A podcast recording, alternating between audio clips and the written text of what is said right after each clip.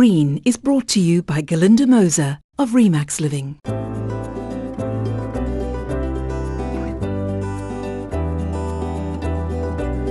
Hello, I'm Glynis Crook. They're very cute, they have character, and they're becoming an image we associate with life in Cape Town. But African penguins are not having the best of times.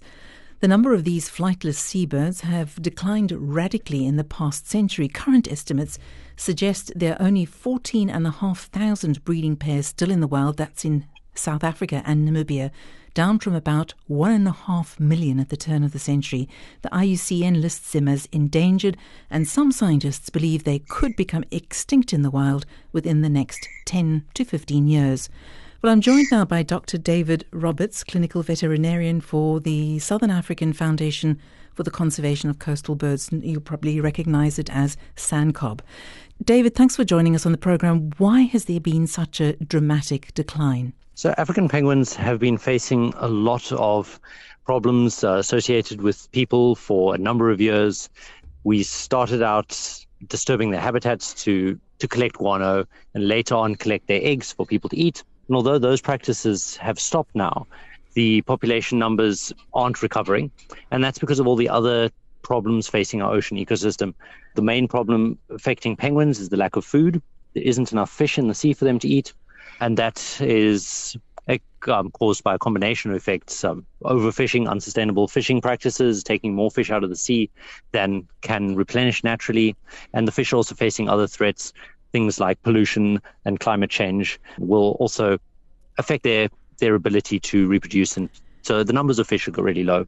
Penguins also affected by disturbance, um, pollution themselves, and um, as top predators in the ocean ecosystem, anything that affects the rest of the sea um, and has a bad effect on it will also have a bad effect on the penguins because they then can't find the food that they need to eat.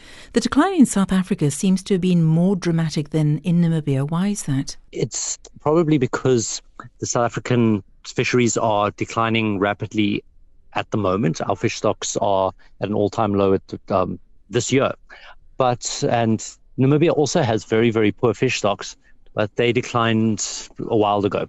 So that's okay. one of the reasons. The other reason is that we we are actually quite concerned about the Namibian numbers. Officially, they haven't gone down recently, but the census numbers are, are worrying, and um, they're actually being recounted again later this year okay. to to get a more accurate number. They could be dropping as dramatically as South Africans, and we just don't know about it yet. I looked on the IUCN and I see that they're not yet critically depleted, so I presume there's still time to save them.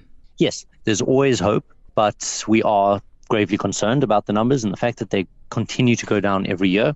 And so, although there's hope, drastic and urgent action is needed to save the species. It's not something that we can just say, oh, well, somebody's going to do something about it. Without proper political will and pressure from the general public in South Africa, we may not see the penguins as a as a thriving wild animal that that we've come to love um, very soon they could be functionally extinct. What role, just remind us, what role do they actually play in terms of the ecosystem? So they cover the, the, the role of a, a, top predator, and that includes uh, the functioning that they are the hunters in the sea of a lot of the, the pelagic, the smaller fish. Uh, they also recycle nutrients, so they they'll catch fish, um, which and then they take to land. The guano lands up on the land. That's the droppings of the the seabirds, and that starts fertilizing the the bottom of the food chain again, the, the algal blooms and the, the little plankton that that survive on that. So it's all part of the bigger cycle. And um, besides their their role, uh, they're they're iconic species, and they, they have a place in, in our hearts as a species that, that's very special to people, and and as an indicator for what's really going on in the rest of the ecosystem, because they're charismatic and we love them they um, allow us to to think more empathetically about the rest of the ocean. I believe that extreme weather in forms of storms and flooding is also going to have an impact, and that was the case recently where you had to rescue a whole lot of birds. Yes, so extreme weather events often will upset the breeding cycle, and the more that we have, the the more trouble that the penguin faces. So, for example, this um, large winter storm that the Western Cape had quite recently affected the penguins too. A lot of nests were flooded, and we rescued the chicks that otherwise would have died from that flooding. And we brought these poor, cold, wet chicks into SANCCOB, and they're at the moment in our nursery and um, slowly going through our rehabilitation system. We hope to be able to release those in a few months.